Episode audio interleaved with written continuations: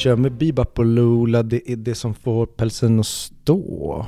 Och rocka på. Röka på, tyckte Röka. jag var jätteroligt att säga när jag var liten och jag sjöng på den låten. Jag minns att jag tyckte att det var jättekul att säga ensam med knark om Pokémon-filmen Pokémon 2000, ensam är stark.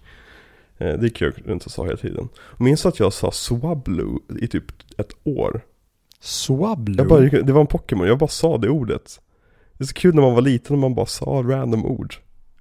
För sånt gör ju barn liksom. Jo, jag har tänkt ofta på att jag ska skriva en låt, eller låtar, med texterna som jag har trott att de har sjungit i låtar som har visat sig vara helt fel. Mm.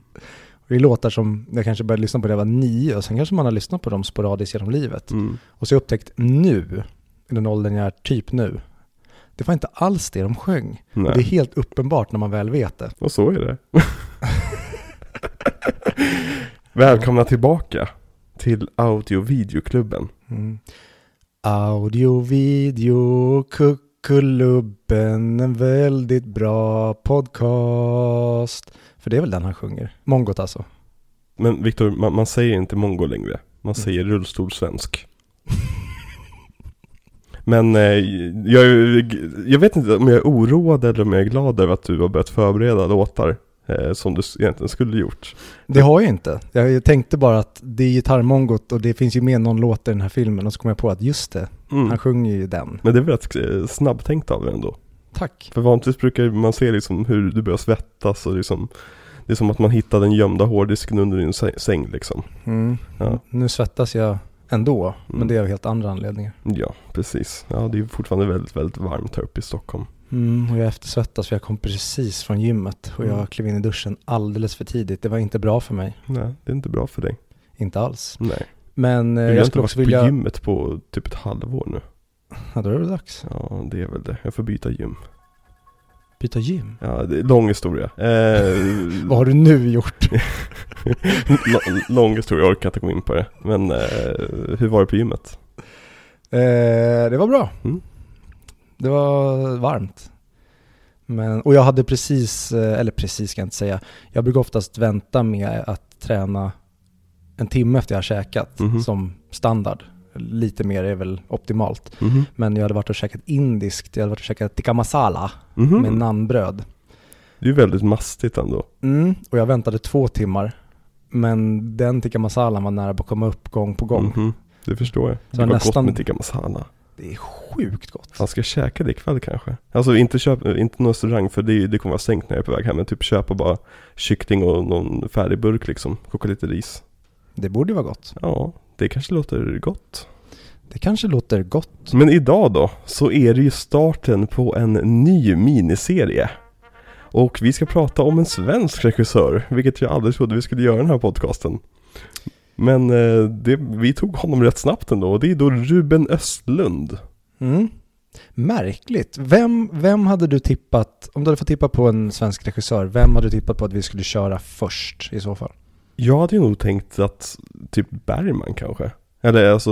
Han hade gjort typ 52 filmer. Jo men precis, men en selektion av Bergman kanske. Eller alternativt, vi, vi hade ju snack om att göra det som en svensk filmserie. Just det. Så att säga. Eh, Och fylla den med lite så random kul, typ så här Yrrol och Sune Sommar och lite sånt där. Mm. Men det kanske är bättre mellanakter tänker jag. Att göra det på det sättet. Mm. Men Peter det, Dalle hade varit en bra regissör. ja, han har väl inte gjort jättemånga ändå. Nej, jag kan gissa på typ 5-6 stycken. Ja, precis. Nej men så det ska bli kul att prata om en väldigt en väldigt speciell regissör också. Han, han är ju väldigt unik. Det har ju de, alla våra tre, eller två tidigare regissörer också varit. Men han är unik på ett, på ett annat sätt. Det är andra typer av filmer han gör än vad vi kanske är vana vid att se. Mm. Det håller jag med om. Mm. Och innan jag glömmer det så vill jag be om ursäkt för förra veckans avsnitt då vi hade på tok för högt ljud på Cats. Så man hör Cats, men jag hoppas att ni som då kanske eventuellt kollade på filmen Mm. samtidigt som ni lyssnade kunde tajma väldigt bra då så att det inte blev en jättejobbig ursynk. Eh, Var det så, så, så hög, hög volym? Ja, framförallt, det, det är ingen fara när vi pratar, Nej. men när vi är tysta. Ja, ja i och för sig, då kanske, ja. Men eh, förra veckan var kul. Mm, Det var väldigt roligt att prata om Cats med dig. mm, det var jävligt roligt. Ja, och sitta och klaga på. Det är så här, jag, jag är förvånad över hur snälla vi var mot CGI till slut. Alltså, när jag tänker tillbaka på det som så, vi pratar ju knappt om CGI. Vilket är unikt för oss tänker jag, för vi brukar ju alltid gå in på liksom dålig CGI-spåret. Men det kanske är så uppenbart att liksom göra det. Och vi hittar ju andra, andra saker att klanka ner på. Precis, i, i den filmen kanske CGI inte var det största problemet. Nej, precis. För en gångs skull så var inte det, det, eller det var ju så, det var inte första, eller det var ju, jag kan inte prata idag, det var ju typ första gången CGI, in, CGI inte var det största problemet. Nej, precis. Nej, som, som ni säkert har hört då i förra veckans avsnitt så har jag lite, jag, jag tycker inte ens att den filmen borde räknas som en film eller, det, det är ett failed object. Men det är inte vad vi ska prata om idag. Vi ska prata om Ruben Östlund, Alex Schulmans bästa kompis. För det är egentligen, om vi ska gå direkt in på så, vår relation till Ruben Östlund. Min relation till Ruben Östlund är att jag har sett Turist när den kom, för den blev hyllad och liksom, jag såg den någon kväll när jag satt hemma. Jag ska pausa det. För jag måste gå och fixa min lins. Fixa din lins.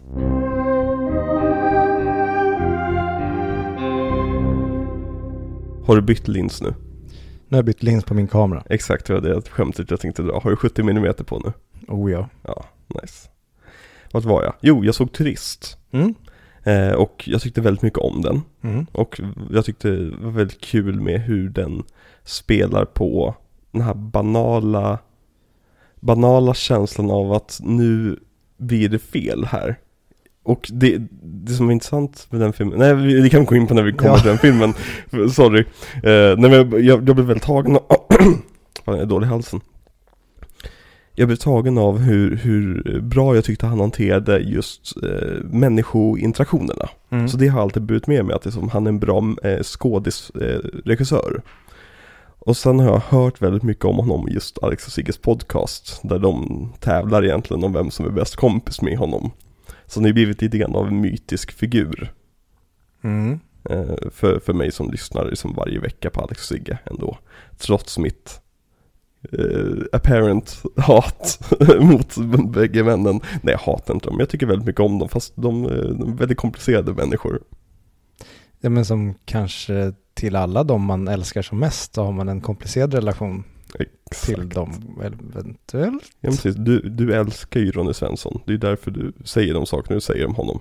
Ja, han är ju som min pappa. Nej, Okej, nu slutar vi. Vi har blivit tillsagda att vi inte får prata mer om Ronny Svensson. Jag dedikerar det här till dig Kristoffer. Ja, nej men nu slutar vi. Eh, på tal om Kristoffer, nu ska jag göra någonting jag inte har gjort i, i podcasten tidigare. Han Du ska skrev- hänga ut din familj. Ja, precis, exakt. Du kan klippa bort det här klippet Alex om det nu är så. Eh, han skrev till oss angående, Kristoffer är min bror. Han skrev till oss angående när vi pratade om Maggie Gyllenhaal. Mm. Och han tyckte att vi var lite hårda mot Maggie Gyllenhaal för att hon är jättebra i The Deuce. De spelar en som avdankad prostituerad och där passar hennes liksom, eh, trötta ansikte väldigt bra till för karaktären. Så det är lite upprättelse för Maggie Gyllenhaal som vi var väldigt hårda mot här veckan. Och hon är givetvis en duktig skådespelerska. Det var ju, och vi kan ju återkomma till det, eller vi kan ju brasklappa oss gång på gång. Ja. Vi är ju väldigt raljanta. Mm. Och vi är ju raljanta för, jag vet inte, poddens skull. Vi, vi är ju inte så hårda som vi är här egentligen. Vi har ju en enorm respekt för de allra flesta skådespelare och filmskapare. Det är ju det, alltså vi, vi, vi jag tror det är väldigt viktigt att förstå att vi, vi är ju en humorpodcast och en filmpodcast. Även fast vi är skittråkiga och vår humor suger. Så är det liksom så här, allting vi säger drar vi upp lite grann för att skapa eh, effekt. Mm. Liksom det, här, det här är ju en underhållningsprodukt. Det är som, det, det, jag tror att om ni skulle träffa oss i verkliga livet skulle ni säkert känna igen våra personligheter. Men ni skulle na- direkt inse att vi kanske inte riktigt är så skrikiga och hatande som vi kanske verkar i den här podcasten. Nej, för i verkligheten skulle jag ju bara säga att Ronny är, han har barn i sitt vardagsrum och inte i sin källare. Jag går inte så långt ner på Mm. riktigt när Nej. jag pratar om honom. Okej, och så då har vi sagt den biten. Mm. Varsågod Kristoffer. Ja, eh, så nu måste vi vända pannekontot. Mm. Eh, Men Alex, ja, innan vi då lämnar lyssnare så Mm. har vi ju fått en request från en av våra nya 100 kronors Patreon. har vi? Där vi fått i uppdrag att vi ska välja om vi ska på Patreon prata om Tinker Tailor Soldier Spy eller Zero Dark Thirty. Mhm. Och då tänkte jag att vi kanske kan resonera oss fram till vilken vi helst vill prata om här. Ja men vänta, jag läste det här meddelandet. Mm. Och jag tänker Tinker Tailor Soldier Spy. För att det är, ehm, när jag gick och såg den på, på bio, Mm. så gick jag och såg den med en vänskapsgrupp där ingen tyckte om den förutom jag.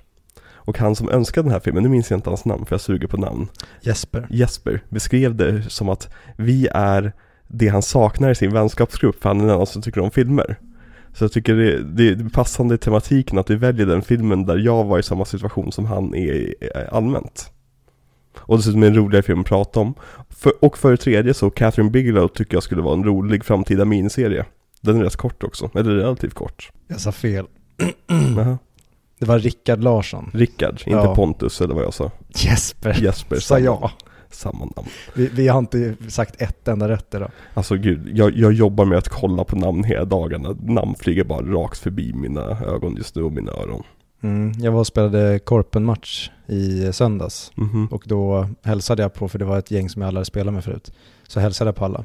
Och sen när jag hade hälsat på alla så kom jag på att jag har ingen aning om vad någon heter. För man lyssnar ju typ aldrig på Nej. när man hälsar på folk. Men då tog jag upp det och sa det. Sorry hörni, jag kommer fråga er igen vad ni heter. Mm. Och då sa de, äh, men det är en classic, det är ingenting som man behöver hymla med, utan alla verkligen är ju så. Sen finns Precis. det några briljanta människor som är duktiga och verkligen upprepar namnet, så att det kanske sätter sig lite. Mm. Men de allra flesta är ju typ fokuserade på hur man själv framstår, så att man tar inte in någonting. Nej, precis.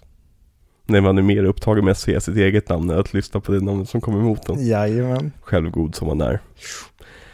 Så det, så det är min relation med eh, Ronny Svensson, när jag säger, med Ruben Östlund. Eh, nej, och jag, jag blandade alltid ihop honom med Roy Andersson också. Har han också barn i källaren? Nej men sluta, lägg ner nu. Och Matthew Vaughn. Det var en pedofil. Har du sagt. Har jag sagt det? Ja. Du sa det nu. Nej, jag säger det om Brian Singer. Men du sa ju nyss att Jag, jag härmade dig. det won't hold up in court my son. Okej, okej. Ja, ja, ja, ja, ja. Vi, vi ska inte prata om Ronny Svensson, vi ska pra- inte prata om Matthew Vaughn, vi ska inte prata om Brian Singer, vi ska inte prata om Snyder Cut, and Never eller The Wire. Vi ska prata om Ruben Östlund. Nej men nu får du inte lämna här. Jaha. För du pratade om Tinker Tailor Soldier Spy här. Ja just det, just det, det var det vi var inne på. Det är Soldier Spy, ja, men jag, jag drog argumentet för varför vi ska ta, ta den istället. För, eh, framförallt för att jag tycker att Catherine Big- Bigelow skulle vara en roligare miniserie att köra. Mm. Och då är det roligt att prata om Zero Dark Thirty i en kontext med liksom The Hurt Locker och liksom filmerna som kom innan. Mm. Och det skulle faktiskt vara roligt då i Patreon-avsnittet att kanske gå igenom lite Thomas Alfredsson. Heter han ju. Thomas? Ja, Ja precis, att, att, ja, du menar så, ja, i ett Tinker Tailor Soldier Spy-avsnitt. precis. Att prata då om hans första film, Bert den sista oskulden. Mm. Och sen det som kom efter med, vad heter den? Spermaharen väl? Eller Fyra nyanser av brunt? Gjorde han alla de där? Ja, Vill jag minnas. fan det är ju en rolig miniserie det med ju. Ja, men han har ju också gjort en han har gjort en del, en del som kanske inte är så roligt att ha ett helt avsnitt Nej. om. Så att det kanske blir bättre att köra en Frank Coraci-style där Ja, och bara ha en eh, Eller Tom. Hooper. Precis. Mm. Men jag tycker, eh, Tom Hooper får tyvärr inte, han får inte bli ansiktet utåt för de, den, eh, Den typen, utan nej. det är Frank Coraci, mästaren. Mm, precis. Så, så, jag tror, ja, nej, jag vet inte. Eh, Jag vill bara vara tydlig med att jag har inte köpt klick-DVD för alla våra Patreon-pengar, det var ett skämt. Det var jag som gjorde det. Exakt vad Victor gjorde. Ehm, så då, då kör vi Tinker Tailor Soldier Spy då, Mm. på Patreon. Jajamän. När vi väl får arslet ur vagnen, för vi har lite andra saker att göra på Patreon också innan dess. Ja, herregud. Vi har Dumbledores armé, Ja, vi har The Warriors, Ja. vi har The Gentleman, Mm. vi har Pans labyrint Mm. och sen har vi Tinker Tailor Han som önskade The Gentleman eh, har sagt upp sitt Patreon-medlemskap. Oj då. Eh, men vi får göra, göra helt enkelt göra så vi, får, vi har ju hans mailadress. Så när, när, vi, när det inspelas, vi får, vi, den tänkte vi göra rätt snart. Så då får vi helt enkelt skicka till honom. Ja. Mm. Det är inte mer än så. Det var tråkigt. Så Viktor, vad är din relation med Roy Andersson? Nej men vi var ju på bio med honom förra veckan. Roy Ja. Andersson. Ja. Han på TV4. Okej, vi kan, kan, kan vi släppa, kan vi på riktigt bara släppa? Men du börjar...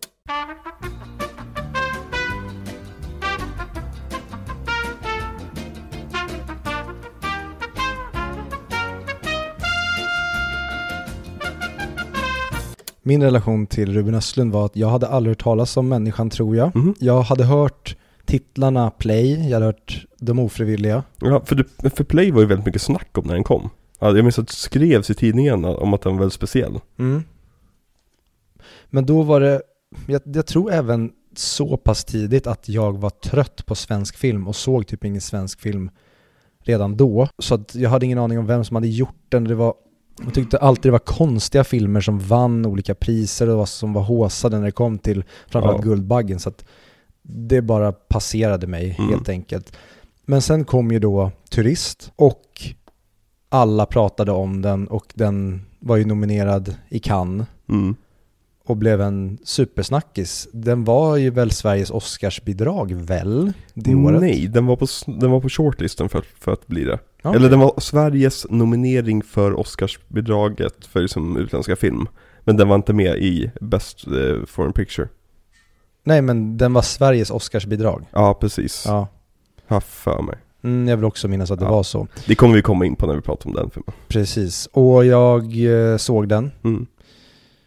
Kommer inte säga vad jag tyckte om den. Mhm. Men då fick jag reda på vem Ruben Östlund var. Mm. Och sen så fick ju den ganska stort genomslag internationellt. Mm. Och då blev det mer intressant att ta reda på vem han var. Och sen kom The Square. Den vann Guldpalmen i Cannes. Mm.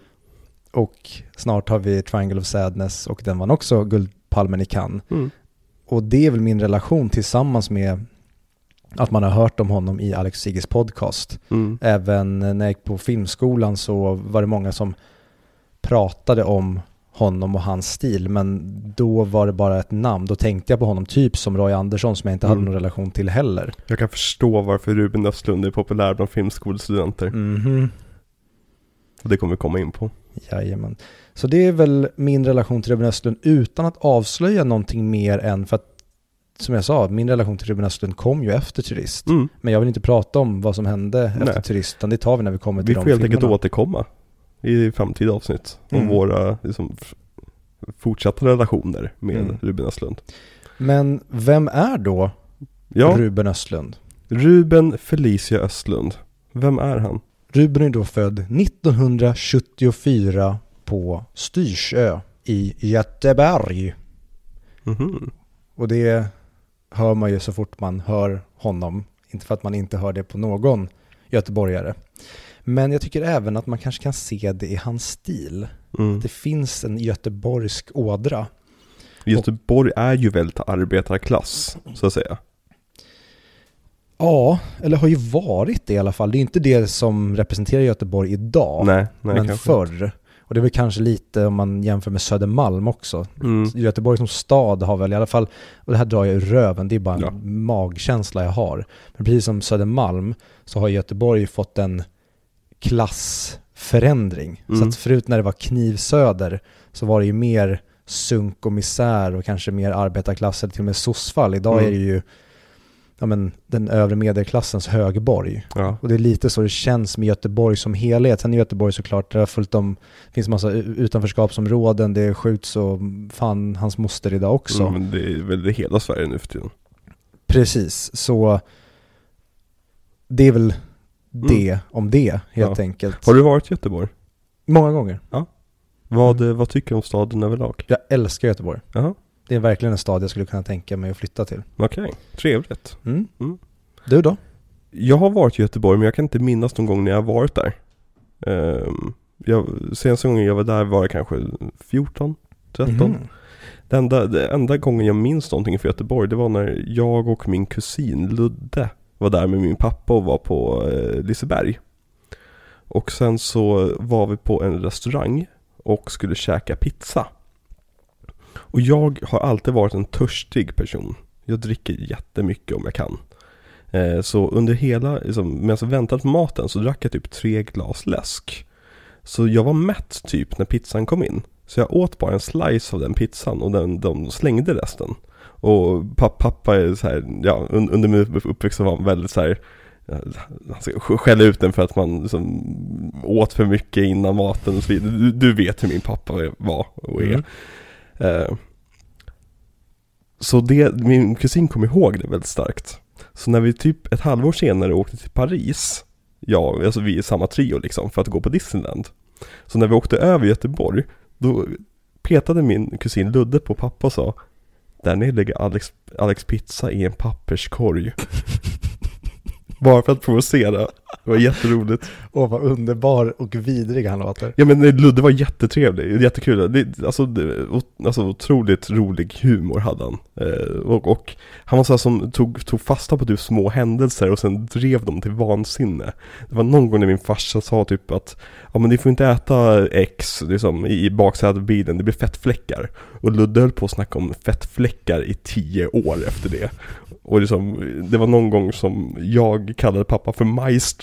Eh, alltså, typ ironiskt, sarkastiskt för att det var typ såhär, ja maestro. Och det, sen så blev det, Ludde sa det pappa hela tiden, så fort han sa det, ja maestro. Så ja, Eh, Ludde, Ludde var otrolig. Han låter som en kul typ. Kul kille. Jag har inte träffat honom på typ fem år. Mm. Tre år kanske. Shoutout till Ludde. jag insåg det häromdagen att jag, jag träffar typ aldrig min liksom, extended family, alltså längre, på pappas sida. Det är enda, sättet jag har släkt på egentligen. Då är det dags att råda bot på det. Ja, vi får ta något, ta något, men är, alla, alla de familjerna har ju skilt sig liksom. Eh, så liksom det, det, och folk har växt upp på grejer, så liksom det är inte samma sak som när man var liten. Men jag bara insåg det, som, alltid när jag träffar min familj, då är det bara liksom morsan, farsan, farmor, Kristoffer och hans, hans familj liksom. Kan du inte kan du inte göra som ett experiment Mhm. där du planerar att skriva en film, typ som Festen eller någon liknande socialt, Mhm. social tillställning, där du bjuder in alla från din släkt att träffa dig. Mm. Och sen kommer alla och så är alla där. Och sen skriver du ett manus utifrån vad som sker på den här tillställningen. Eller så ska jag gå ut på Västerbron och låtsas som att jag har en manisk, eh, liksom, eh, liksom eh, något fel. Och skrika och säga att jag ska kasta mig därifrån. Så att polisen får komma och omhänderta mig. Och sen säger du bara att det var ett konstprojekt. Precis. Och sen så, som ett slut på skämtet så hoppar jag i alla fall.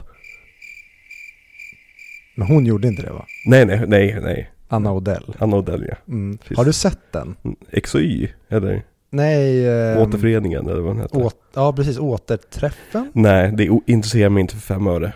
Det är bland det värsta jag sett. Det, det, det var starten för mig Mm. när jag upptäckte den här moderna narcissismen som finns framförallt inom Stockholms medelklass. Ja.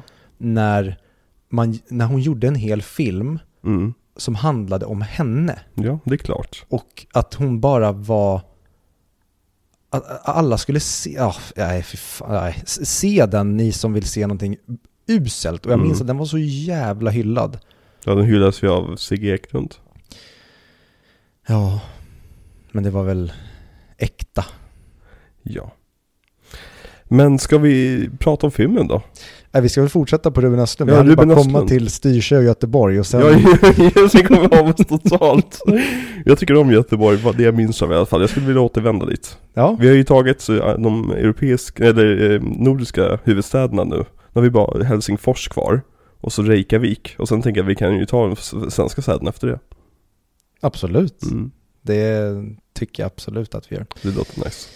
Ehm, jo, och eh, Ruben Östlund som man kan tänka sig kom ifrån ett eh, kommunistiskt hem. Va? Nej. Det kan man inte tro. Du, du menar att han är inte utbildad ekonom? Eh, film, eller heter det, bild uppspelningsekonom är han. Han vet hur man ska lägga en bild efter en bild efter en bild och sen lägga ljud till det för att det ska vinna massa priser och skapa massa pengar och värde. Mhm. Om det är det du menar, Mhm. så är han ekonom. Ja, nej men det är rätt uppenbart att han kommer från en rätt röd bakgrund. Ja, och han är uppfostrad av sin mor som Mhm. var medlem i PKK. Mm. Så att hon har ju verkligen en knallröd bakgrund.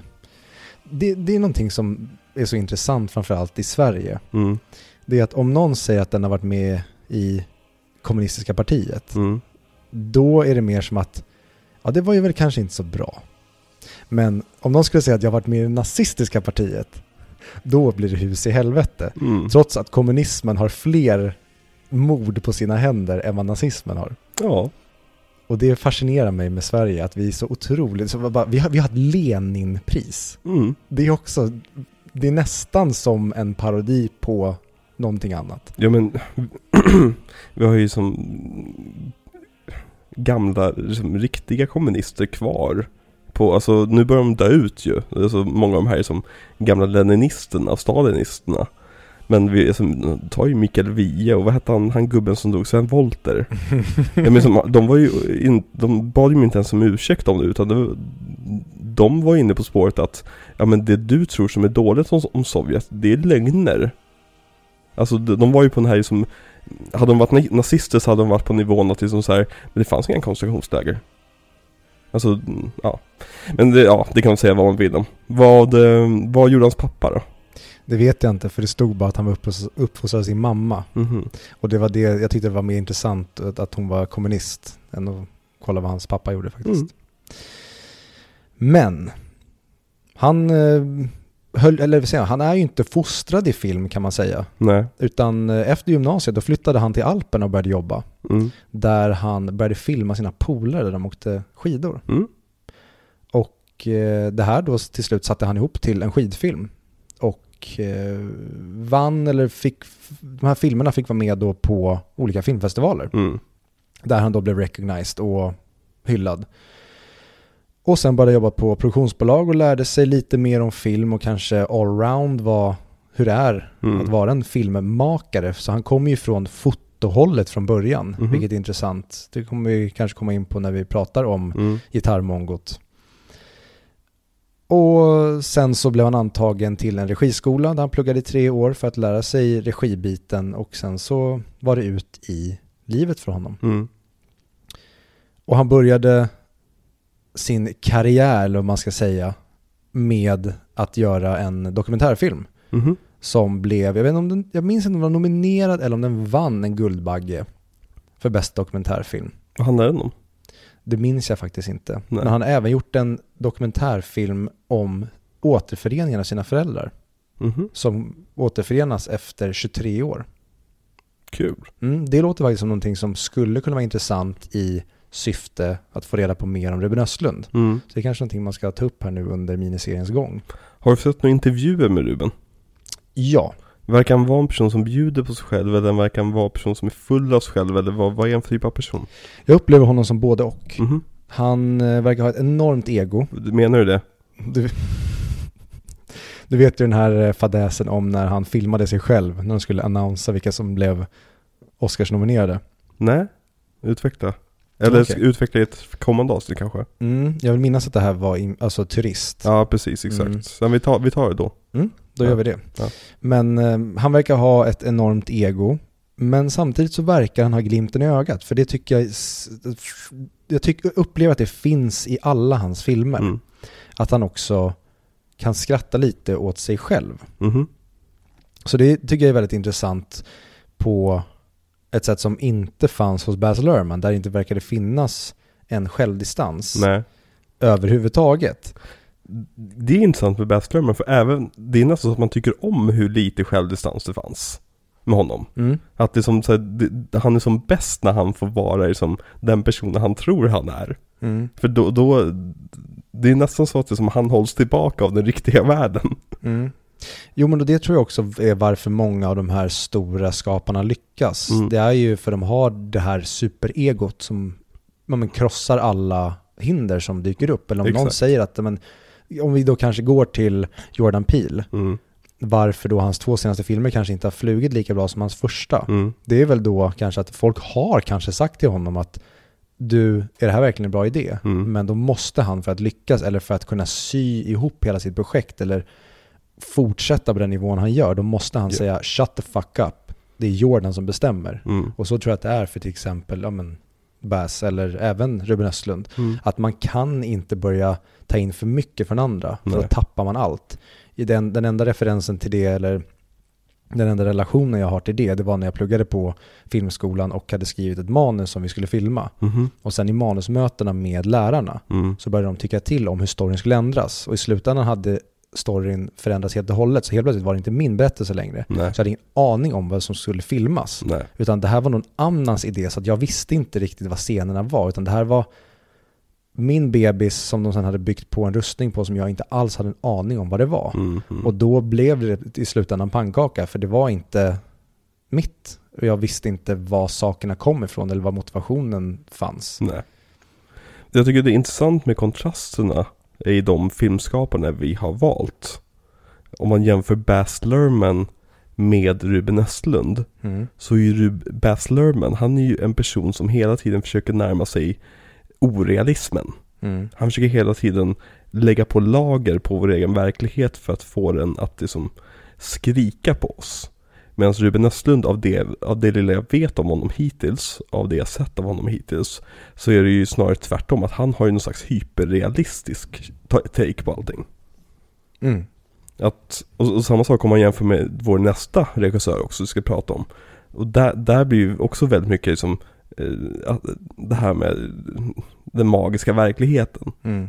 Så liksom, jag, jag tycker det är intressant när, när, när du föreslog, föreslog Ruben Östlund för mig, då var det så, lite så här, min första reaktion var Orkar jag så många veckor med Ruben Östlund? Men sen så här, nej men fan det, är det, det är ju perfekt dynamikmässigt i podden, även fast det inte, inte är en franchise nu som vi egentligen borde ha kört rent i, i fasen. Mm.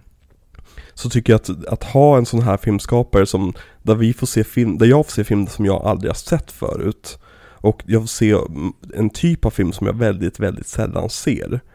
Så kom- kommer det bli väldigt skönt att kunna, liksom, det är som att man tar en breather från det lite mer tunga och lite mer, där, det finns kanske förlagor, det finns franchise, det finns saker att prata om i, på den typen av detaljnivå.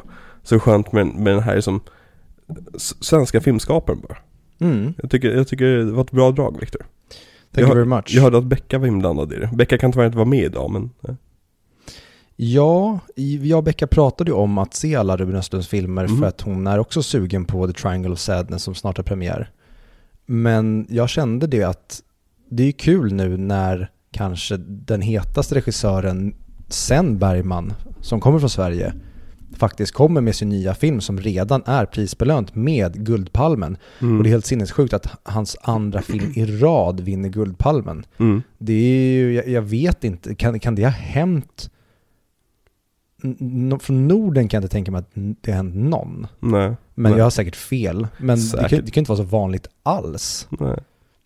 Alltså det har säkert hänt någon gång men det, det låter ju som en så här, en bedrift. I alla fall. Jag vet ju inte vad jag ska tycka om den för jag har ju inte sett de filmerna han har vunnit för. Så jag har ju som inget, inte liksom så här, ska jag tycka att så här, men gud vad pretentiöst det var som gav den filmen. Eller så här, åh, fan vad nice, bra drag här. Mm. Som, så det, ja.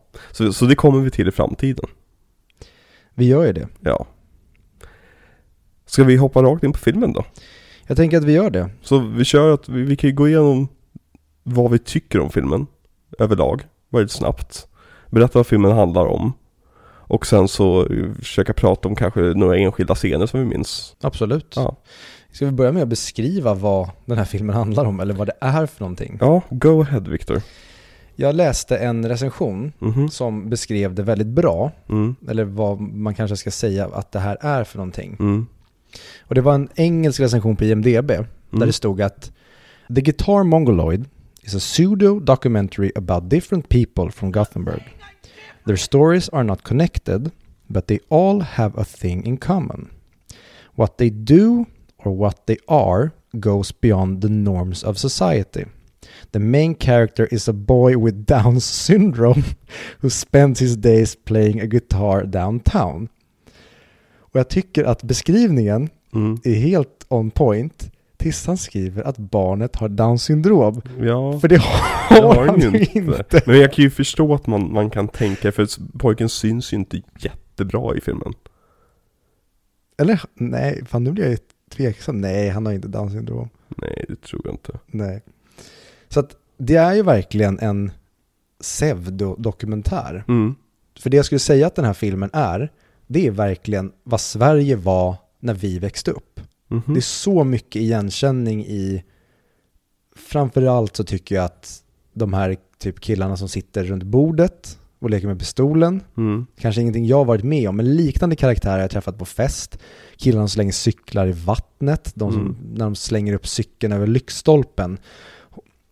Och även hon eh, sista gången nu. mm. alla de här karaktärerna är människor man typ har sett någonstans Mm. i sitt liv när man har vuxit upp. Och Definitivt. det är väl kanske Det- det som han verkligen försöker få fram. Det är ett tidsdokument över just den tiden. Vad är det, Mm. 2006 va? Är det så sent? 2004 är det. 2004 till och med. Ja. Mm. Så det är, som, det är ju väldigt liksom, det, det är nästan retro över det hela. Och Mm. i och med att han, det är väldigt mycket gerillafotografi i den här. Så, alltså i och med att, att de filmar på öppen gata bara. Mm. Så är det ju verkligen en slice av verkligheten i många scener. Eh, som säger. Men jag, jag är nyfiken. Vad tror du att jag tyckte om den här filmen? Jag tror att du avskydde den här. Varför tror jag att jag avskydde den här filmen? Jag tror att du tyckte att första 5-10 minuterna var intressant att åh, ja, men det här kan ju vara någonting. Till Mhm. exempel scenen på taket när han går och vrider alla paraboler. Mm. För den tyckte jag väldigt mycket om. Mhm. Och den tyckte jag om som filmscen. Mm. Men vad det här utvecklar sig till, att det inte finns ett narrativ överhuvudtaget, Mm. tror jag gick dig på nerverna och att du till slut kände bara att kan det här ta slut? Det sammanfattade rätt bra. Det är som att jag satt och kollade på YouTube på random. Ja. Från YouTube från 2004. Alltså Mm. om det nu hade funnits. Med massvis av scener som, alltså ofta karaktärerna kommer ju tillbaka. Men det är verkligen jag förstår vad han försöker göra. Jag förstår verkligen vad han försöker göra. Okej, d- mm. Jag, jag fattar grejen att, att han försöker fånga verkligheten. Mm. 100% Och det lyckas han med. Han lyckas få, i de absolut flesta scener lyckas han verkligen fånga verkligheten Mm. och få det att kännas verkligt. Problemet är att det här är en film. Det här är inte en, en timmes tv-special på SVT en söndagkväll. Om, om, om verklighetens folk, eller nu hade det inte fått heta det alls för din nästa slogan. Men eh, du förstår vad jag menar. En film ska ha ett syfte tycker jag. Och syftet i den här filmen går inte längre än just 10 minuterna. Alltså du, du fattar grejen. Det, det, det var mitt mantra under typ halva den här filmen. Jag fattar grejen Ruben. Kan jag få stänga av nu? Mhm. Jag, jag, jag, jag fattar, okej, du såg att det där var äkta, jättefint av dig, snyggt fotat, jag fattar grejen.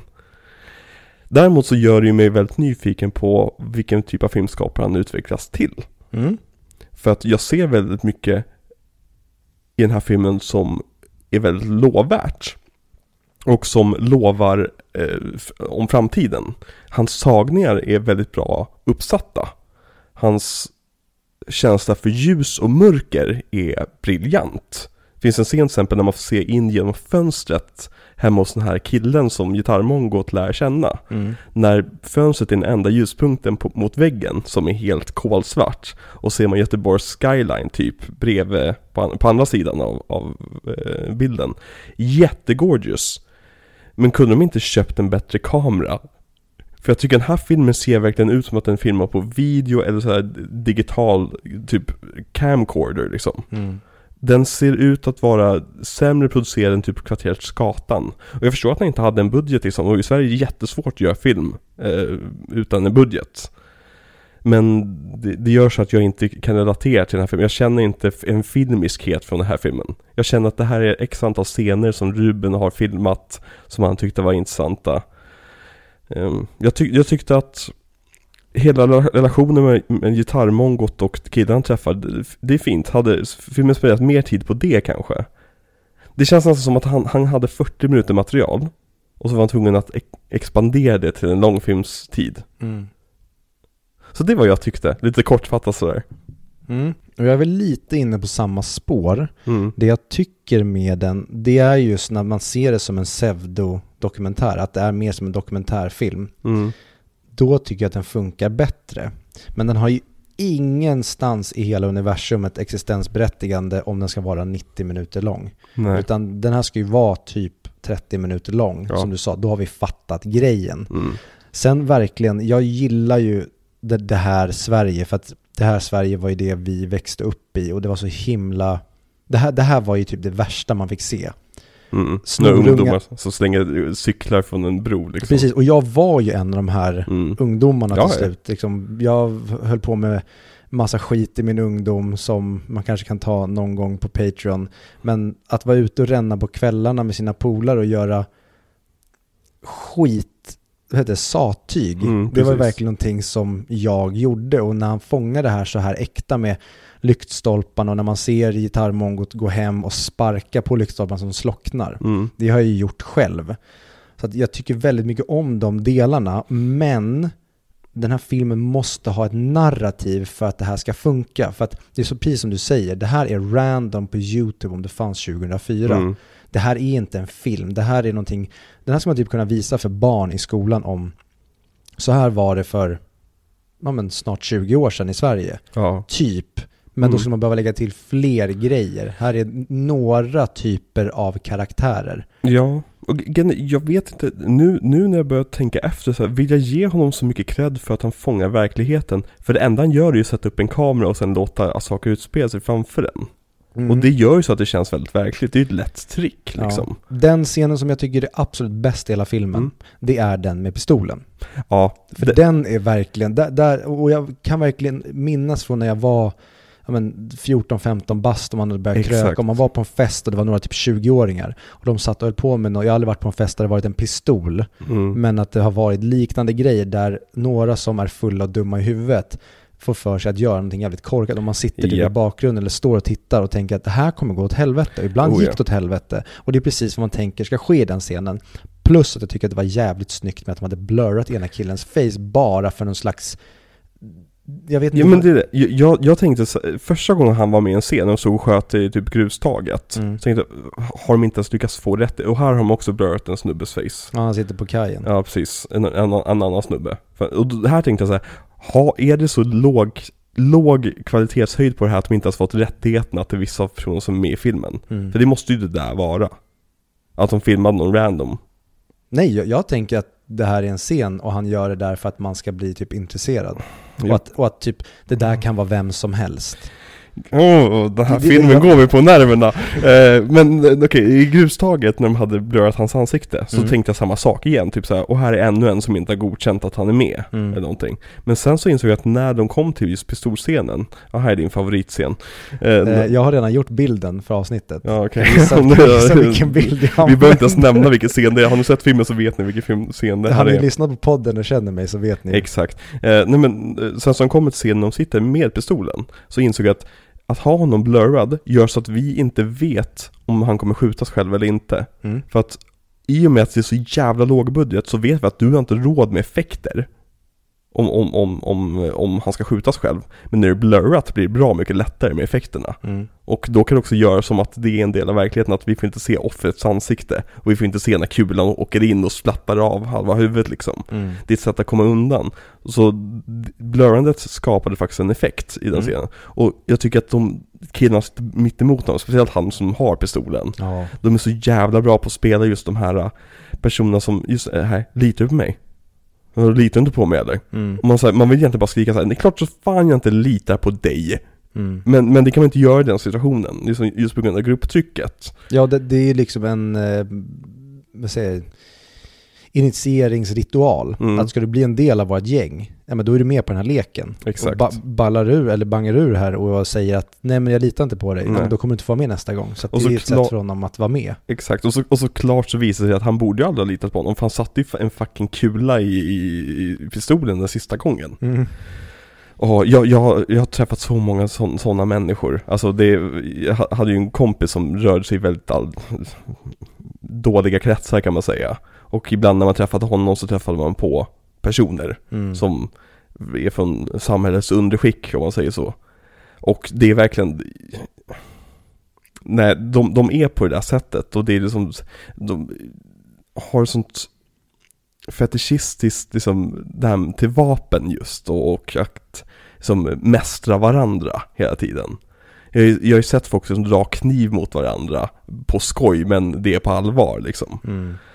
Ja, nej. Det bara kräks. Jag tycker det är filmens bästa scen. Förutom en annan scen kanske. Och Vilken är det är när tjejen och killen ligger i sängen. Och han är sjuk. och hon ändå vill eh, ligga bredvid honom. Mm.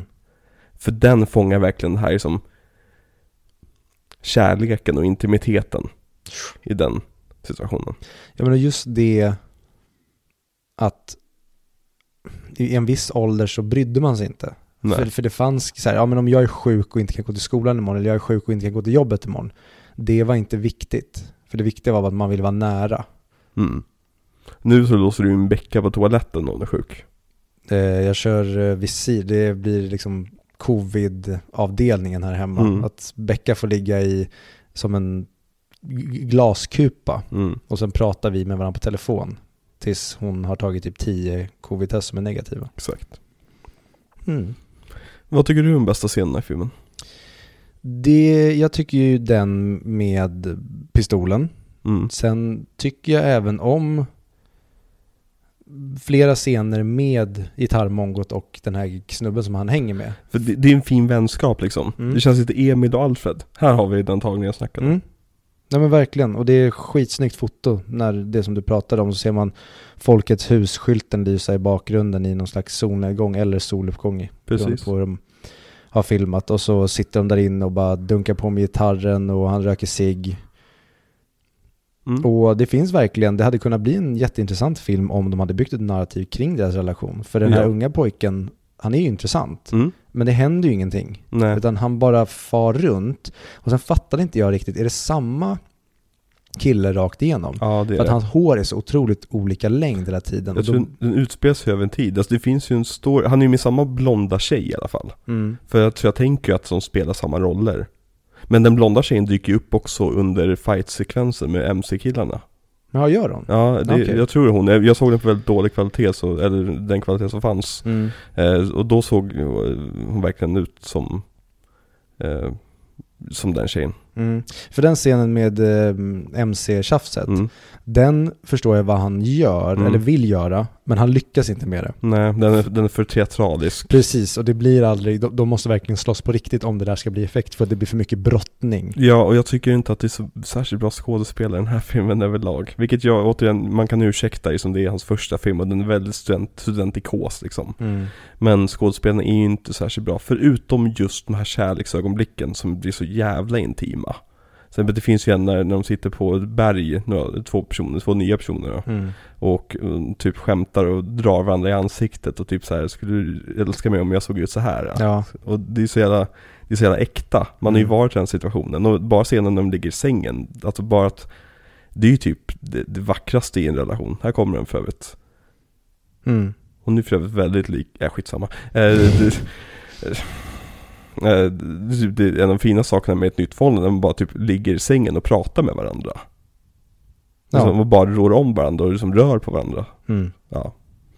Så det, ja. Men det som, eh, för vi fick se inledningen av filmen, då var det ju Allsång på Skansen. Ja, Och det Ruben har sagt är att den här filmen ska visa det med Sverige som vi inte, eller som Allsång på Skansen inte vill att vi ska visa med Sverige. jo tack. Det är den mest osubtila starten på en film jag har sett. Ja, och det tycker jag är en väldigt intressant idé. Ja, Men det är synd att den inte utförs bättre då. nej. Att det kanske finns en, tänk bara att i då en film med ett narrativ, att då gitarrmongot och hans polare, de kanske vid något tillfälle slår på Allsång på Skansen Mm. och blir upprörda eller bara vad är det för jävla skit? Det här är ju, ja men att de kanske, det blir en slags klass, eh, ett klassförakt från något håll. Ja men precis, det så, gör någonting mer, alltså den har väldigt intressanta idéer liksom. Det, jag, jag tycker, som jag som var inne på, jag tycker att den här lovar mycket för framtiden och jag kan se hur man blir en stor filmskapare efter att ha gjort det här. Mm. Men jag tycker inte att den här filmen tar tillvara på någonting den har.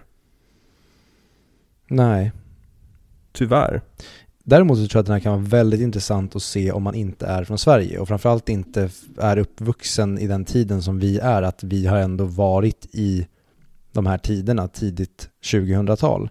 Tänk att typ bara komma från typ Spanien eller wherever och se att oj, okej men det här är Sverige på riktigt. Ja men fan vad intressant att se för att det är Mm. en väldigt speciell värld eller ett väldigt speciellt land vi kommer ifrån. Vi tror ju oftast att vi är det normala och resten av världen har bara inte catchat upp till Mm. Sverige än att alla kommer förstå till slut att ja, men Sverige har förstått och vi alla vill bara vara som Sverige. Men vi är ju ett väldigt, väldigt märkligt land med en väldigt märklig kultur. Mm. Jag, jag tycker att det är nästan så att det, det är antingen för många karaktärer eller så är det för få karaktärer i den här filmen. Hade vi uppat det så att det nästan var en, ny grej i varje scen, Ja. då hade det nästan varit bättre. Det hade faktiskt varit en mer intressant idé. För att att vi nu- verkligen ger ett- 90 minuter av bara svenska olika situationer. Och visa, visa ett fucking midsommarfirande som går dåligt eller vad som helst. Alltså skapa situationer. Mm. För det här tycker jag, det, det är det jag tycker jag, återigen, jag fattar grejen Ruben. Du vill visa verkligheten. Men jag kan också gå ut och sätta mig på en bänk i Vasaparken och se verkligheten. Mm. När jag ser en film vill jag se någonting som händer för en anledning. Alltså i, i en film måste ju ha ett existensberättigande.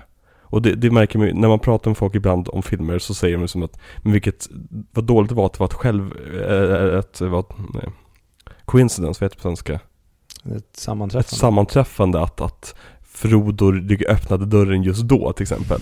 Men det är det en berättelse ska vara. Om Mm. de här gångerna då sammanträffandena fall, föll ihop på ett speciellt sätt så att en fantastisk historia hände. Mm. Om, om vi ska visa verkligheten, då, då måste du ju uppa den lite i alla fall. Alltså det måste, en film, en film är en, en vacker lögn. Och det är det det ska vara tycker jag. Mm. Alltså jag kan ju verkligen tycka att när man porträtterar verkligheten som verkligheten är Mm. så är det också filmmagi, precis som att en saga med vättar och orcher kan också vara helt fantastisk. Mm. Men då behöver du ha då behöver du ha mer dramaturgi än vad som finns Exakt. här. Du, be- du behöver i alla fall några levels upp. Det finns alltså inte alls i den här, tyvärr. Och då kanske det finns någon som ska knäppa oss på fingrarna och säga att den här röda tråden och bla bla bla, det, från när vi träffade gitarrmongot i början till i slutet så har det här förändrats. Mm. Ja, men då är den här filmen alldeles för subtil för mig och den tyvärr lockar inte mig eller fångar mig och då i så fall skulle jag kunna säga att ja, men då är det alldeles för mycket fett i den här filmen som Mhm. inte fyller någon funktion överhuvudtaget med att berätta Exakt. om hur Sverige är. Nej. Nej men som vi är inne- på, den här filmen är en timme för lång. Eh, Men en intressant grej, mm. säger namnet Kalle Boman dig någonting? Nej. Om jag säger Alex Sigges podcast om någon som viskar saker i folks öron. Nej. För när Ruben var och hälsade på Alex i somras Mhm. och han tog upp det i podcasten så var det även en man där som hette Kalle Boman. Jag vill i alla fall minnas att det Filmen var så. frusit. Det var inget bra. Och så som jag har förstått det så är då Kalle Boman, för det är han som har producerat den här filmen. Mm. Och han ska vara som någon slags filmguru i Sverige som går runt och Ja, kommer- ja, ja, okej, ja men nu minns jag. Ja, precis. Han är som någon slags idédoktor. Exakt. Att någon kanske har en filmidé eller en inspelning och så kommer han och säger Har du tänkt på det här? Kan Mm. du göra så här istället? Och det verkar ju som att han har varit en sån viktig person för Ruben genom hans karriär. Mm. Och det är intressant att se att han producerar Rubens första, inom citationstecken, spelfilm. Mm. Jag vet inte ens, alltså om jag skulle räkna upp Rubens filmer, nu har jag inte sett De ofrivilliga. Den kanske är lika plottrig som den här och då får jag nog äta upp mina ord. Men jag skulle nog inte ens räkna till det här till hans filmografi. Jag ser den som så amatör, amatörmässig. Okej. Alltså det, det här är nästan så att vem som helst skulle kunna ha gjort det. Vilket är en sak man alltid säger om modern konst. För den här filmen är mer intresserad, intresserad av att vara konstverk än att vara en film. Mm. Och det kan man gö- tycka vad, vad man vill om. Alltså det, konst är liksom i betraktarens ögon. Så liksom, det kanske någon ser den här filmen och blir helt tagen av det här. Men den personen är inte jag. Jo men och så är det ju. Mm. Det har ju folk uppenbarligen blivit. För att den fick ju väldigt mycket hype den här filmen. Och Ja, han fick... var, vann väl priser i Moskva? Gjorde den det? Ja, precis. Vi är ju sponsrade av Mossfilm. Min- Minns du när en av våra kompisar trodde att, vi var, att det var på riktigt? Det Jajamän. var skitroligt. Eh, nej men den vann ju på någon, på någon så här filmfestival i Moskva, har jag för mig. Att den Mhm. vann någon så här typ nybörjarpris. Och det Mm. kan jag förstå. Jag med. För att För- i Moskva så är det här någonting annat Mm. än i Sverige. Du menar på det? Okej, jag tänkte mest på att typ så här. Om jag hade sett det här på en filmfestival och jag hade satt mig i ett, i ett rum och inte vetat vad jag skulle se och jag visste att det var hans första film. Mm. Då hade jag sagt exakt de sakerna jag säger nu, men också varit såhär, men fan vad intressant att se hans nästa. Det här Mm. är lovande. Ehm, om han gör någonting på riktigt istället. Mm. En annan väldigt, väldigt bra scen i den här filmen, det är ju när de sitter på bussen och hon, tanten som har förlorat sin cykel, Ja, börjar prata med ungdomarna. För precis den tokstollen har man träffat gång på gång på gång Ja. under sin uppväxt. Men det kanske inte har slutat med att personen har ja, men, nästan fått stryk av någon. men det är intressant hur, hur vi inleder den sekvensen med att vi har följt tanten. Mm. Vi tror att det ska vara tantens sekvens. Och hon sätter sig ner. Men så visar det sig att det egentligen är ungdomarnas sekvens. För, hon blir helt plötsligt skurken i dramat. Mm. Och så får hon sitta där lite längre fram medan de snackar skit om henne. Och hon hör ju allting såklart fortfarande. Sådana saker, det är, sagt, det är små moment i den här filmen som säger Åh, det här brann ju till. Mm. Fan, fan, mer av det här. Och mindre av det där. Liksom. Ja men man ser verkligen den oslipade diamanten Ruben Ja. Östlund här. Det är inte ens os- det, det det här är en kolklump som man vet har strukturen i sig att kunna bli en eh, diamant med rätt typ av press liksom. Mm. Absolut. Mm. Vad, hur var mottagandet överlag av den här filmen? För vi nämnde ju att den hade fått pris i Moskva men Det var allmänt gott. Alltså jag tror, jag, så som jag har förstått det så var det, ja men den, den blev hyllad för att den visade Sverige. Mm. Det här var ju, och det är väl lite svensk, en svensk filmkritikerkår i ett jävla nötskal. Jag Det är kan- ju att tycka att sånt här är så himla modigt och äkta. ja. Nej, men den, jag kan ju verkligen tänka, alltså föreställa mig hur liksom Nyhetsmorgon, nu ska vi inte ta upp, nämna några namn här, men hur vissa personer skulle bli liksom våta i brallan av den här filmen. Det här är bra. Ja, det här men- är riktigt bra. Alltså det här är ju som Den här filmen har ju inspirerat väldigt många att göra väldigt dåliga kortfilmer kan jag väl säga Mhm. Mhm Och det här... Nej men jag kommer tillbaka till det hela tiden, eller vi kommer tillbaka till det att det här är verkligen... Jag förstår att han får finansiering till sin nästa film. mm. För att Ja, jag kan verkligen tänka mig som filmproducent att se Ruben ha gjort det här mm. med knappt några pengar och tänka att ja, men om jag får stå för... Om jag producerar hans nästa film Mm. och slipar honom, då kommer vi kunna strike gold här. Mm. Eller strike gold. Och det, det gjorde man uppenbarligen. För Mm. att jag har ju hört väldigt mycket om de ofrivilliga. Mm. Eh, Så den, den är väldigt nyfiken på att se. För att jag har ingenting emot den här strukturen Egentligen. Jag tycker bara att utförandet är riktigt dåligt. Mm. Eh, Men jag, vad jag har förstått som, som de ofrivilliga är ju mer av det här. Fast kanske lite mer strukturerat och liksom lite, lite mer tydligare storylines. Och det känner jag, åh fan vad kul. Det, det vill jag se honom göra. Se vad det blir för något Mm. Jag tänkte på det att i och med att det här ska vara som en fiktiv variant av Göteborg, mm. som är Göteborg med J, Mm. det tycker jag är märkligt. För att det här borde ju vara det riktiga Göteborg. För det här det finns ju ingenting fiktivt i det här. Fast jag skulle säga att det han vill säga är att det är det skeva, eh, skeva samhället bredvid Göteborg Så att säga Det som händer på sidan av Göteborg Ja, men... Så det stavas fel liksom Ja, ja men sure. Okej. Så hade det varit liksom Stockholm så hade det stavats liksom med KK kanske Mm. Ja men absolut. mm. Och det, då tycker jag att den också får lite mer av ett existensberättigande. Men bara lite mer, men den når fortfarande inte upp till ett godkänt. Jag skulle säga att den får mer av ett existensberättigande om den skulle hetat Göteborg Mm? Tänk vad en titel kan göra Ja, Gitarrmongot är ju, Mm. det är en bedrövlig titel på den här Verkligen, filmen. och det, det är en titel som inte har hållit i tiden heller om man säger så Nej. Ja Det är också en väldigt fin scen egentligen Den, den har ju, det, han, han är ju bra på att fånga liksom, de dåliga vibbarna också För man får ju lite pedofili-vibbar Får du? I, I typ två millisekunder. Och sen så säger nej men nej, nej, de, de bara vänner, det, det är fint liksom. Och sen så liksom är, ser man helt plötsligt Två liksom avklädda personer som håller på att ligga på sängen tillsammans. Och så, Men det var det här för något? Nej men, så nej men det här är bara naturligt, det är bara två vänner liksom. Mm. Jag tycker Ruben går, han, han vet vad han håller på med Mm. Nej, men jag tyckte det var bra det du sa att det här är en typ modern Emil och Alfred. Mm. För det är en lite för gammal snubbe och en lite för ung snubbe som är polare och Precis. tycker om att hänga med varandra. Och scenen just när han kör den här mangina-grejen, när de står och till slut spänner sig och trycker in magen av det. Mm. Det blir också, det blir väldigt äkta och fint. Mm. Verkligen. Det är sagt, det, jag, jag ser potentialen i det här men eh, det här var inte min cup of tea. Nej, tyvärr. Men man är ju verkligen intrigued av det här. Ja, ja. Jo, men det, det finns en anledning varför jag inte stängde av efter Mm. halvan när jag, när jag tänkte stänga av. Alltså det var, det var så här, ja men det är en halvtimme kvar eller 40 minuter kvar så här. Ja men jag kan se vart det här går någonstans. Jag, jag, jag, jag fortsätter kolla färdigt. Men ja. Vad skulle du säga film, filmens MVP? Innan, innan du svarar på den frågan, du kan ju Mm. tänka lite grann. Under scenen med pistolen, Mm. han som är blurrad. Mm. Jag tänkte mig att det var Gustav Skarsgård som Clark bakom blurningen. Han hade, hade exakt samma kroppsrörelser. Bill. Ja, ja, ja, förlåt Bill ja. Mm. Ja, det är... Usch, jag Ja. minns det för dåligt. Okej, ja.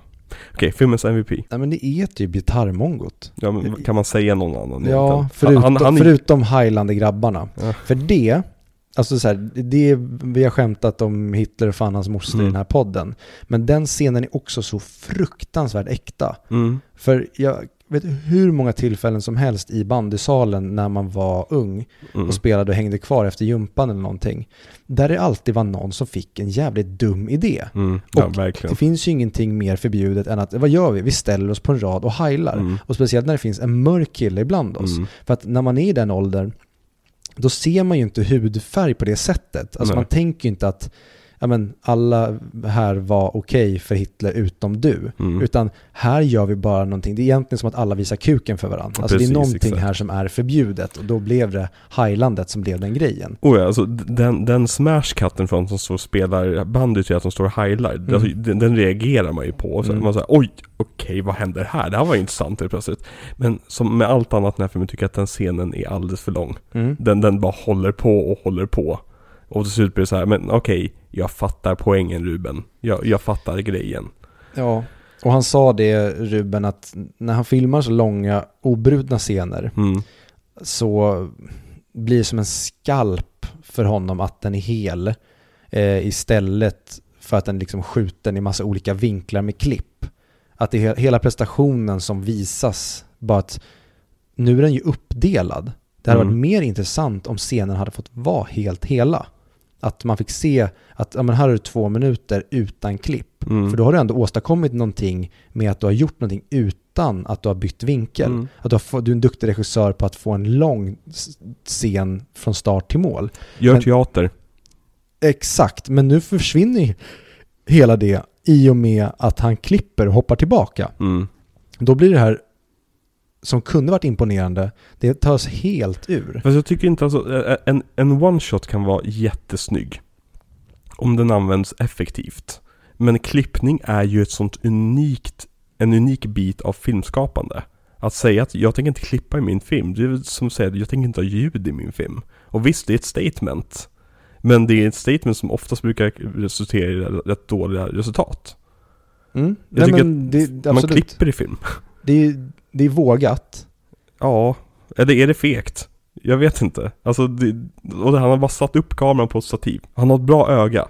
Definitivt. 100%. Ett jättebra öga. Man har bara satt upp kameran på stativ och sen låtit folk göra lite grejer. Ja, och så tycker han att när han fångar det som är på riktigt, då är han nöjd. Ja. Och det är väl det som jag tycker är vågat. Sen att jag kanske inte tycker att det är det som jag vill se på film eller det som fångar Mm. mig. Men han har i alla fall gjort någonting och istället för att han är bunden av dramaturgins ramar sa han, så är han bunden av någon slags äkthetens ramar. Sa, han han, sa du att han hade ett stort ego eller? Vad, vad var grejen? Jag vet inte. Ja. Nej, men... ehm, Men jag såg en intervju också där han pratade om vilka som var hans favorit typ filmer. mm, En sån här Criterion-scen. Mm. Eller intervju. Och hade aldrig talat om någon. mm, Det lät otroligt bajsnödigt. Han till och med kommenterade om att det var någon som hette typ My Fat Sister. Mm. Han sa att det är en jättedålig eh, översättning. Jag gillar mer den franska titeln på den här filmen. Så det kanske kommer vara en eh, jobbig resa för dig här. Eller så kommer det vara att det är jobbigt nu i början för då kommer du behöva krypa och sen kommer du se till slut, du kommer stå där springandes tillsammans med Ruben. Du menar den här var ju helt värdelös den här scenen. du menar att han har en politisk läggning eller? Nej, filmar tror en jag. scen där fyra alkisar under en moderat skylt där det står rösta på ditt Sverige. Ruben, jag ser vad du försöker göra, den här scenen kan ta slut nu. Mm. Så känner, åh, mm. Nej men det det, jag, jag är inte negativ till, serie, till den här miniserien. För att jag vet ju att det kommer bli bättre. Om inte annat så kommer det bli mer hög, högkvalitativ produktion. Och då, då känner jag att ja, men det, det duger. För att det, det är just den här kombinationen med att det är så låg kvalitet på produktionen. Samtidigt som det inte händer någonting. Det gör så att jag kan inte kolla på någonting som är vackert heller liksom. För att även scener, nu har inte jag sett en enda Terrence Malick-film, men jag har sett scener ur hans filmer. Och jag känner att jag skulle nog ha rätt tråkigt när jag kollar på Terrence Malick, men där är det i alla fall vackert. Mm. Och det finns någonting att kolla på. Här är det som Terrence Malick utan, utan den biten. Ja, och då skulle vissa kanske claima att det finns de vackra delarna, bara att han då kanske istället för att han gör ett supercinematografiskt foto så Mm. gör han ett superdokumentärt foto här att det ligger skitsnyggt i linje med fönstren här i bakgrunden ovanför rösta på ditt Sverige-skylten och bla bla bla. Men då blir det för bajsnödigt för i alla fall mig. Ja, och det känns som att man försöker dra argument ur röven. Alltså för att rädda en situation som blev dålig.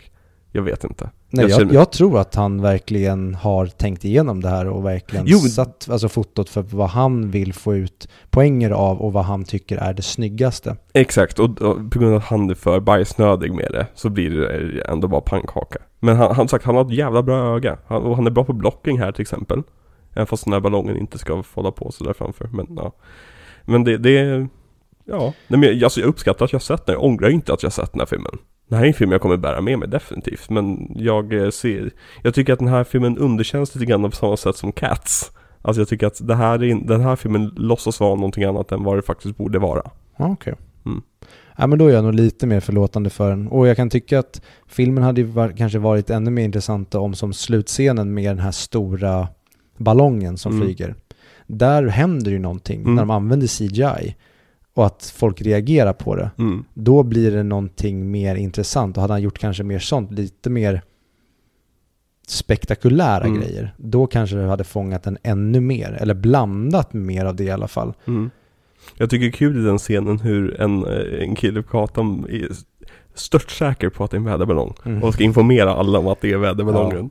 Ja men det är en del av liksom Rubens briljans. Mm. Ja, Det- men, den, den, den personen har man ju också träffat. ja men det, det är det som får mig att vilja se nästa film så att Mm. säga. Att jag ser ju de här ljusglimtarna av en väldigt, väldigt smart och intelligent filmskapare. Någonstans här inne. Så det är, det är väl ett typiskt första projekt för en film, fi- svensk filmskapare. Med andra ord. Ja, Alltså någonting överkonstnärligt. Som kanske, kanske var mer av en, en bättre idé än ett utförande. Men där det lovar mycket för framtiden. mm. Vad skulle du sätta för betyg på den här filmen? två av fem. Två av fem? Mm. Mm. Jag sätter ett av fem på den här filmen tror jag. Och jävlar. Ja, nej men jag tycker, jag, sagt, jag tycker inte den här filmen har ett existensberättigande alls. Det är som, jag fick inte ut, det jag fick ut från den var så, så, i sån kontrast mot det jag inte fick ut från den. Kan Mm. man säga det som. Alltså som sagt, scenen när de ligger intima, jättefin. Pistolscenen, su- super-super-spännande. Eh, Men, och sen så liksom Sen så är det bara, jag vill inte säga blaj, för det är ju inte blaj. Det är, det är mindre än blaj, det är liksom Det är inte oseriöst. Jag vet jag tror jag måste se den här filmen typ eh, åtminstone fem gånger till för att ens liksom kunna ha en åsikt om den. Men jag vill ju inte se den här fem gånger till. Jag vill ju aldrig mer se den här filmen. Mm. Jag, måste ha din åsikt på det här. Är det som händer i, in, i, innanför rutan, är det sin separata eh, take? För ser att det är lite distortion vid deras magar, ser du det? Förstår du vad jag menar? Att han har filmat dem bara rakt upp och ner när de står där inne. Och sen så har han lagt in det som är som en transpost på bildrutan med fönstret. Så kan det ju vara. Ja. Eller så är det bara, En effekt av kvaliteten på rullen. ja men precis, det kan lika gärna bara vara något lim eller någonting som sitter i karmen på fönstret som Mm. är lite transparent som får det att se konstigt ut genom kameran. Ja. För annars, ett, ett bra take, en bra shot. Ja, och en, en väldigt, väldigt realistisk scen. Med två Ja. polare som är packade nere. Ja, verkligen. Nej, men det, det är det jag tar med mig av den här. Det är att den verkligen får till mycket av Sverige. Mm. Det är därför jag tycker att den, den kommer verkligen inte undan med godkänt. Men varför jag ändå tar med mig mycket av den. Mm. Vad är du eh, mest taggad på framöver då i filmserien? Du tänker på det här, vad ser du i den här som får dig att känna, ja men Ruben Östlund kommer bli en rolig miniserie? Jag har ingen aning om vad Play är. Nej, Men de andra har ju sett. okej. Så det är väl det. De andra vet jag vad jag kommer få av. Mm. Och jag är väl mer intress- eller nu är jag väl mer spänd på, för övrigt den här shotten när de åker båt. Mm. Och blixtarna i bakgrunden. Mm. Som är jävligt effektfullt. Mm. Också ett väldigt snyggt shot. Det ser nästan lite Bergmast ut där. Gitarrmongot kollar in i kameran hela tiden. Det är för att han är mongo. Man säger inte så Viktor. Vad var det du sa? Rullstolsbunden? Rull- Rullstolsvensk. Ja. Då förstår jag. Eh, nej men jag är väl mest intresserad av att se hur du kommer reagera på Rubens Mm. filmer. Och jag är väldigt, väldigt taggad på att se The Triangle of Sadness. Jag tyckte väldigt mycket om den trailern. Mhm. Så det ska bli spännande att se den. Jag har inte sett den trailern. För jag undviker den. För jag Mm. vet ju att jag kommer se filmen. Mm. Ehm, jag är väldigt spänd på att se just de här två Guldpalmsfilmerna. Mm. Se vad det är för något. Varför det blev som det blev. Jag är också väldigt spänd på att se eh, De ofrivilliga. Det som kom precis efter det här. För att jag vill se honom göra en riktig film. Och vad jag förstått det som så är det en riktig film. Och det är faktiskt en film som har blivit hyllad ordentligt. Och har liksom Verkar ha en ca- castlist. Och lite sånt där. Mm. Um, jag är också väldigt intressant, intresserad av att se om Turist. För den minns jag som väldigt bra. Samma här och jag minns att jag var i en period där jag kanske inte riktigt uppskattade den som jag borde ha gjort. Så jag tror att jag kommer tycka om den mycket mer idag än vad jag Mm. gjorde då. Fast jag gillade den då så var det Ja men att den kanske var lite otajt för min smak då. Mm. Jag, jag minns att jag gillade väldigt mycket om det här med just hur skillnaden är hur män och kvinnor tänker. Om, om när de hör om ett annat par som varit med om en sak. Mm. Hur, hur liksom ett, ett bråk kan sprida sig in i andra par Mm. och så vidare. Väldigt intressant. Men med det sagt ska vi runda av det här avsnittet eller? Ja, Det är väl en liten, liten, liten kort, kortare inledning. mm. För tanke på två, två tidigare veckans avsnitt har ju varit liksom två timmar 20 minuter var. Så det är kanske skönt att ha en liten, liten lättare, liten, liten luftigare start på en miniserie. Mm. Och vad vill du säga till alla som har sett Gitarrmongot för att lyssna på det här avsnittet? Eh, jag ber som hemskt mycket om ursäkt för att vi utsatte er för det här. Jag eh, lovar att inte låta Viktor bestämma en miniserie igen. Jag har skrivit ett tight schema som sträcker sig ända fram till 2050 nu. Eh, som Viktor har lovat att följa med eh, hot om mord av hela hans familj ifall han inte lyder. Du vet väl lika väl som jag att jag skiter i min familj och skulle kunna offra dem för att få se en bra film. Jo jag vet men på det här sättet blir jag av med din familj. Så Snyggt. exakt. Det är som mitt könsbyte. Nej men gud, nej jag ska inte säga så. Jag tycker om din familj, jag tycker om din mamma, jag tycker om din pappa. Även fast han hotade slut tänderna på mig eh, dagligen under min uppväxt. Jag tycker om Kajsa och jag tycker om Ludvig. Eh, eh, eh, jag skämt, jag tycker om Ludvig också. Gimli. Gimli. Gimli. Mm.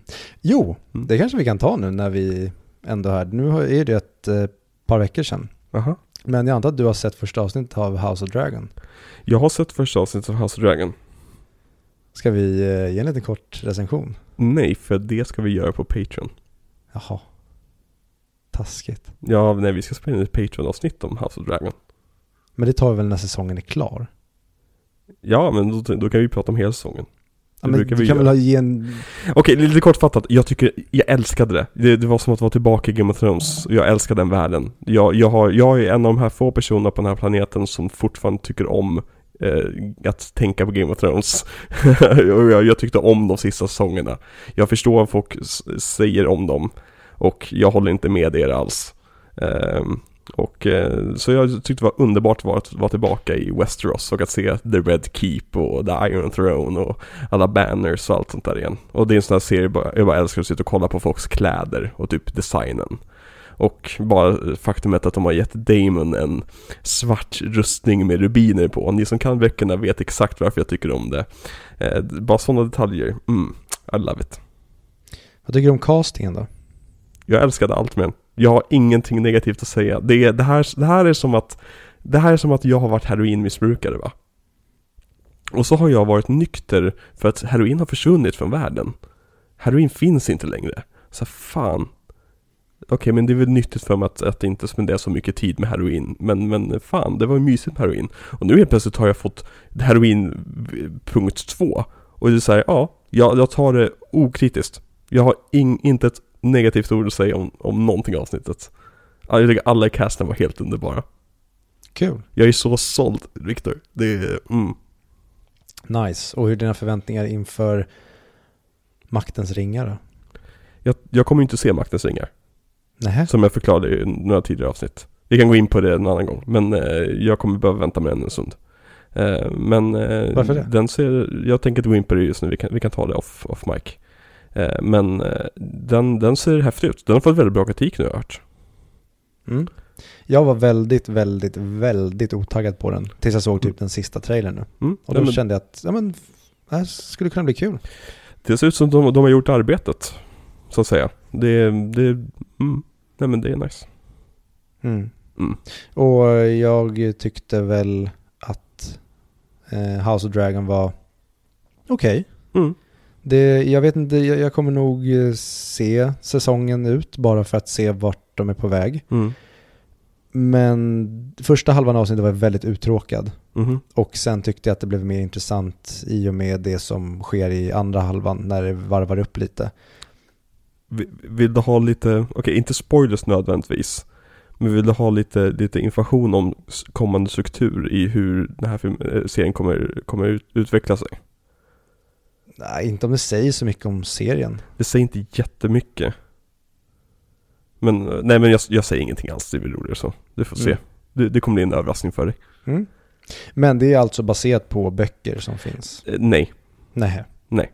det är baserat på, alltså det finns en bok som heter Fire and Blood Som handlar om Tar- Targaryen-familjens eh, Targaryen-familjens historia Så de har ju tagit bitar därifrån för att få det bli, att bli korrekt Men allting är nyskrivet. Jag kan, jag kan läsa upp biten från boken som är första avsnittet om du vill. För det, det är direkt taget från boken. Det- det- det- Här. Hela det här första avsnittet med all dialog och allt sånt där Det här är vad som står i boken. Thus did matters stand in King's Landing late in year 105 AC, when Queen Aema was brought to bed in Maegor's holdfast and died whilst giving birth to the son that Viserys Targaryen had desired for so long. The boy survived her only by a day, leaving king and court bereft, save perhaps for Prince Damon." Det är det. Det är det det här avsnittet är byggt på. Spoiler alert. Ja, om du inte sett det. Men ja, exakt. Så det är liksom, de, det, det här är inte baserat på en bok. Och folk har, har pratat om så här, ja men jag förstår att det här är bra för nu baserar de det på, på, på, på George R. R. Martins böcker igen. De har hans dialog. Så här. Det där var avsnittet. All, de har skrivit allting själva. All, alla de här små detaljerna själva. Vad var det som inte var baserat på hans böcker tidigare? Men det är väldigt mycket snack om att Hans böcker har inte kommit längre än till Okej, spoiler alert för Game of Thrones Men jag misstänker att ni har sett När Jon Snow dör Det är så långt böckerna har kommit Så Mhm. allt efter det är ju saker som George R. R. Martin har sammanfattat för det, eh, eh, Benioff och Weiss Så det är ju inte baserat på böckerna Så Ah, folk okej. hade ju det som ursäkt till sig Jag tyckte inte om sista säsongen för det är uppenbart att det inte är baserat på George böcker Det har blivit en grej att, Men nu är det baserat på George böcker så nu tycker jag om det liksom. Mm. Jag har väldigt mycket att säga om, säga om modern fankultur eh, som har med Game of Thrones att göra. Men det kan vi gå in på en annan gång. Det har vi gjort och det kan vi göra igen. Ja. Och med det sagt så ska vi tacka våra underbara Patreons för att nu börjar vi verkligen närma oss eh, London. Mm. ja, verkligen. Det är ju bara exakt en månad kvar. Mm.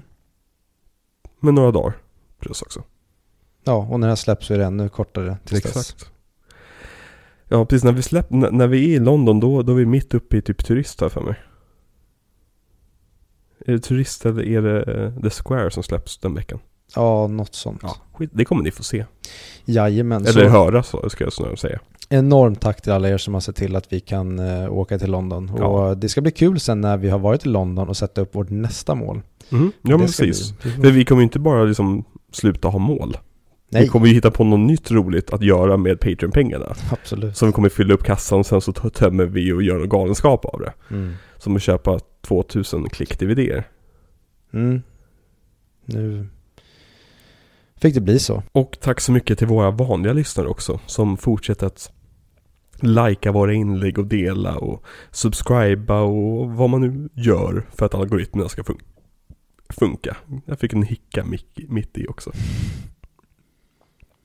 Så tack så jättemycket för att, för att ni stöttar podden. Och för tack, för, tack för att ni skriver till oss. Vi, det, det har börjat ramla in fler och fler meddelanden. Och det är Mm. alltid roligt. Så det kan vi bara lägga till egentligen. Alltså, för det var en, en av er som skrev till oss och sa att ni hade sett oss när vi, när vi var på förhandspremiären av Nope. Jaha. Men in, vi hade inte vågat komma fram för det skulle vara creepy. Och vi, jag tror vi kan, jag kan tala för oss bägge att vi tycker bara sånt är kul. Om ni ser oss ute på stan och känner igen oss så kom fram och hälsa. Snacka lite film med oss en stund. Och eller om du bara vill skriva till oss och prata om någon film ni har sett. Vad fan, vi är två, båda väldigt sociala personer. Och jag har typ ingenting för mig i alla fall så det är alltid kul när någon skriver. Ja, nej, det var mer än vad jag visste. Ja. Kul. Har du inte koll på vår inbox på Instagram? Eh, jag har, inte Instagram. Nej. Nej, så det är jag som rattar allt sånt ja. Japp, Eh, Jag menar det, det är in- Instagram-producenten som rattar allt sånt. precis. Det är eh, Kalle Boman som Okej. har hand om våra grejer. Och nej, ska vi, ska vi börja med någonting med Kalle Boman och få fler förtalsanmälningar mot oss? Jag ska leta upp fler personer vi kan starta krig mot. Ja, exakt. Alex Schulman, Har Ronny vi redan krig mot? Matthew Vaughn. Mm. Ronny. Ja, men Ronny Svensson sa ju. Vem, har, har vi varit har varit elaka mot någon annan? Ronny. Ja, jag, har sagt det några gånger nu, Viktor. Har du fastnat? Ronny. Ronny? Har du fastnat i hans källare? Nej, okej. Eh, Se, jag lockar alltid Jag in vet, dig. jag vet. Du är så, du, du, eller, jag är lätt. Jag är så jävla lätt. Jag lyckas alltid få dra ner byxorna. Ja, men det, ja. Alltså på riktigt, fladdra med ögonfransarna framför mig så kommer ju byxorna åka av i alla fall så. Exakt. Ni som känner mig känner mig. Vad- hur avslutar vi det här? Jag, känner mig, jag känner mig lost. Sista gången nu. Sista gången nu. Mm. Jag tyckte det var väldigt charmigt när den... Sista gången nu. Sista gången nu. Sista gången nu. Sista gången nu. Sista gången nu. Sista gången nu. Sista gången nu. Sista gången nu. Sista gången nu. Sista gången nu. Sista gången nu. Sista gången nu. Sista gången nu. Sista gången nu. Sista gången nu. Sista gången nu. Sista gången nu. Sista gången nu. Sista gången nu. Sista gången nu. Sista gången nu. Ja. Sista gången nu.